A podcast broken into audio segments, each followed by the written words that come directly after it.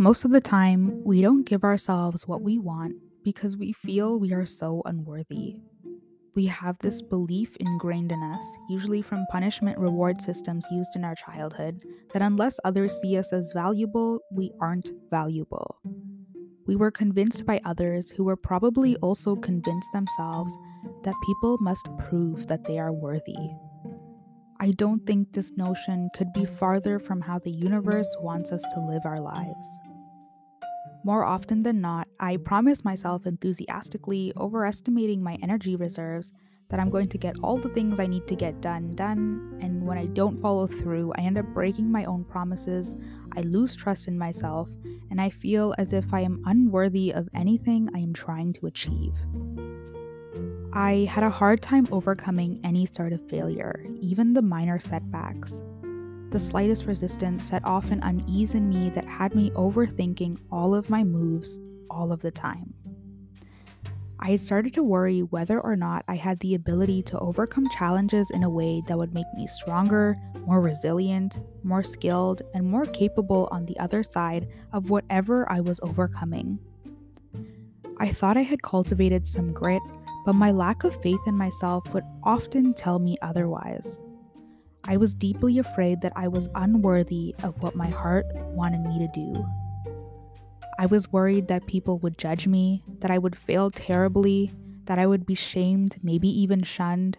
I was worried I was chasing the wrong things and the wrong opportunities, and suddenly the idea of fearlessly following my heart wasn't seeming so good anymore. As soon as we believe we are unworthy, we act in that unworthiness. Our lack of belief in our value has us acting in ways that makes us feel even less valuable. Until we change our mindsets to believe that we are valuable human beings as we are, we are going to have a hard time changing our behavior because your behavior and actions are so deeply tied to your self concept. If your self concept, if how you perceive yourself is poor, you will act poorly. Your self concept, how you see yourself is the input. The actions and behaviors are the output. There is no point trying to continually change the output when your input continues to remain the same. You are worthy of your heart's greatest desires, as corny as it sounds, but sometimes just telling ourselves that isn't necessarily enough to change our mindset. It's very easy to look at ourselves in the early stages of our growth and believe we have already failed so miserably. But what is achievement without failure? No one truly succeeds without failure because failure is the one that provides the lessons and the learning, and the personal achievements are just a result of your process. Maybe you convinced sorry, maybe you were convinced by others that there is no room for failure. But it's really important to ask yourself who exactly convinced you of this? The people in your life that think there is no room for failure, are they happy, successful, holistically successful, might I add? You can make a lot of money and still be a garbage person to your family and friends, and your business might not have good values. Holistic success applies to development in all areas of your life, including character and relationships, not just wealth and career. Your path to success is not linear because linearity isn't a true replica of what growth really is in real life. As Robert Greene said, the author of 48 Laws of Power, success doesn't teach you anything.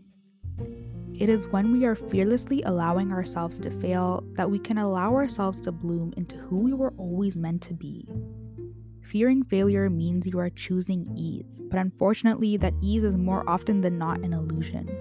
The ease that comes from choosing not to follow our heart's greatest desires is a mirage from our mind trying to convince us that the easier path is the less painful one.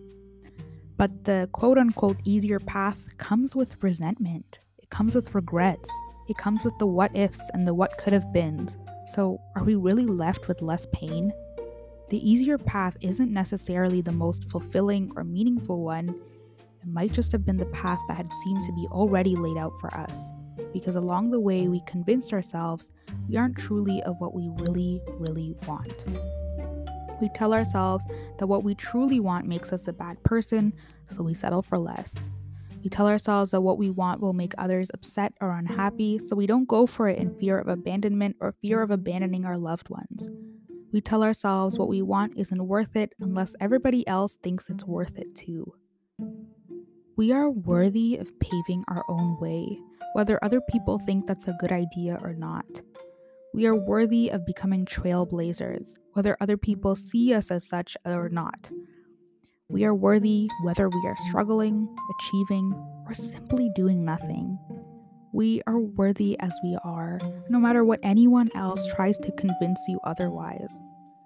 I think experiences from our past have us wondering whether we really are as good as the hopeful voice inside of us thinks we are. Regardless of what anyone says, and regardless of what other people are assuming, the opinions of others do not define us. Our actions do. It is how we choose to act in our own worthiness, not based on the opinions of others, that defines how we show up in our world.